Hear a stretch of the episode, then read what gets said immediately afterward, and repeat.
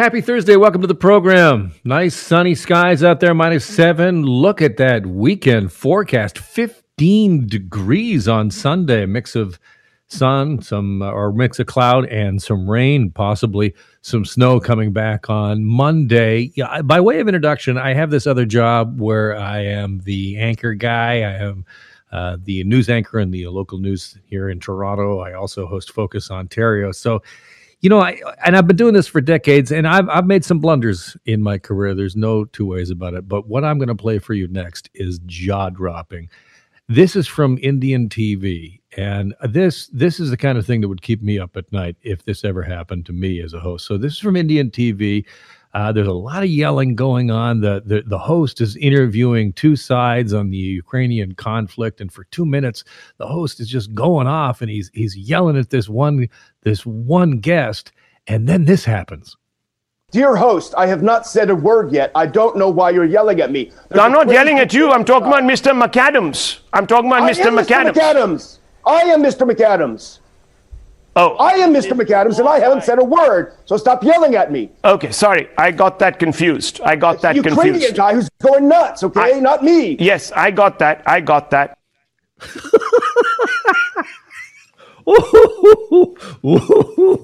Whoops.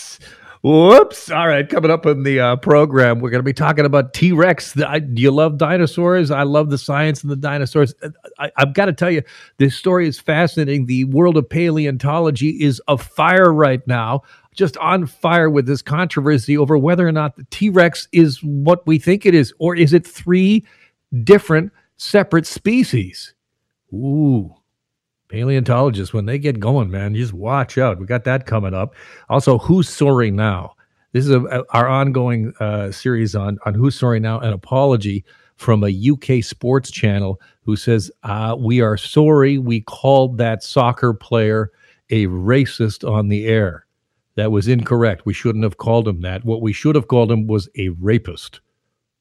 So what that is coming up in the program. Plus, Mike Schreiner, the leader of the Green Party, is with us in our next segment. But let's get to it. Our top story.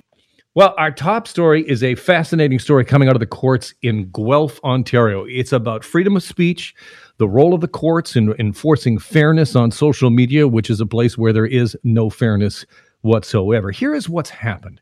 A Guelph man tweeted on his company's Twitter account an offensive derogatory slur about transgender people and accused the Prime Minister, Justin Trudeau, of defiling the national flag because Justin Trudeau was at a gay pride parade and he was waving a flag that combined uh, both the rainbow and the maple leaf together. It, so he puts all of this out on Twitter and then others retweet it, you know, and call him out for it. So then he, the man sues those people for defamation, for defamation, for retweeting and sharing what he originally put out there. Now, his lawsuits were dismissed in court this week by an Ontario judge who cited strategic litigation against public participation, which is known as SLAPP, or sometimes you hear it called anti SLAPP. And to talk about this fascinating case, I'm pleased to welcome to the program Hilary Young, who's a law professor at the University of New Brunswick. Welcome. Thanks very much. Uh, uh, give me a sense of how often we're seeing this SLAPP legislation used and and how does it apply to online content like this Yeah, so in Ontario, excuse me, in Ontario, it's only been the law since the end of 2015. So this is a new tool. Uh, and it's being used quite a lot, actually, um, more than 100 times. I don't have an exact uh, number for you, but it's being used quite a bit. Uh, and it can be used for any um, anytime someone is sued in relation to public interest speech. So it doesn't have to be online, but it certainly can be online. Uh, and uh, the idea, as you sort of got at in your intro, I think, is to is to um, have cases dismissed that are, you know, that that, that don't have any merits and that are kind of bullying or, or that are uh, seeking to silence uh, speech on matters of public interest. And so the idea is to to get them uh, shut down as early as possible because um, getting sued and having to defend yourself uh, is a really um, time consuming and expensive thing. Now, now you've written that the legislation that we have is still pretty onerous to actually. You still have to go through this process of being able to apply SLAPP legislation to say, no, this is ridiculous. This is this is a frivolous lawsuit. It's such a difficult problem to solve because, of course, uh, you know there are these um, really obvious SLAPP cases, these obviously frivolous suits um, but it can be hard in, in many cases to know whether something is frivolous or to know what the motives are behind it. And you don't want to lightly take away someone's right to sue in defamation.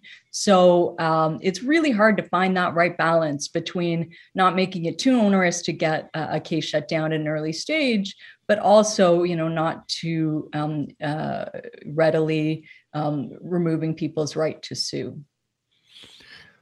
Should there be a different bar for individuals and corporations on this? Well, my own view is that corporations shouldn't be allowed to sue in Australia, in uh, in Canada. In Australia, uh, large corporations can't. There's a whole separate regime that applies to spreading lies about corporations. Uh, so, you know, that's my view would be a lot simpler if corporations couldn't sue at all. I mean, there are some um, other places that set different rules. Like England has a has a, um, a higher bar that has to be met for corporations. So, you know, that might be a good idea but of course, there are lots of um, corporations that are faced with uh, lies spread about them too, and they also have an interest in making sure the truth gets out and they can protect their very valuable reputations. In this case, in particular, where we have something put out on Twitter and then we have it reshared and an accusation of defamation, is the law up to date enough to be able to deal with these social media intricacies? Um, that's a big question. I mean, for starters, I'll say the, the, the law certainly applies to things like uh, sharing something on Twitter or retweeting something. Really, anytime you make information available, uh, that's called publishing, and you're potentially uh, subject to a defamation suit. So there's no difficulty there. Um, but it's certainly true that the law was created in a very different world of professional publishers who had sort of editorial standards um, and uh, you know fewer people could publish and fewer people were published about.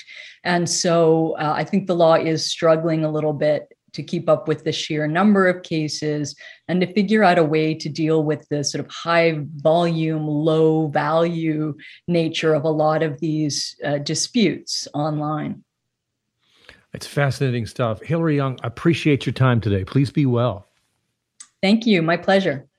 That's Hilary Young, who's a law professor at the University of New Brunswick, talking about this fascinating story out of Guelph uh, involving the anti-SLAPP legislation, where a guy who says, "No, no, no, you've you have um, you ha- have defamed me simply because you retweeted the offensive stuff that I put out there originally." We're back in a second.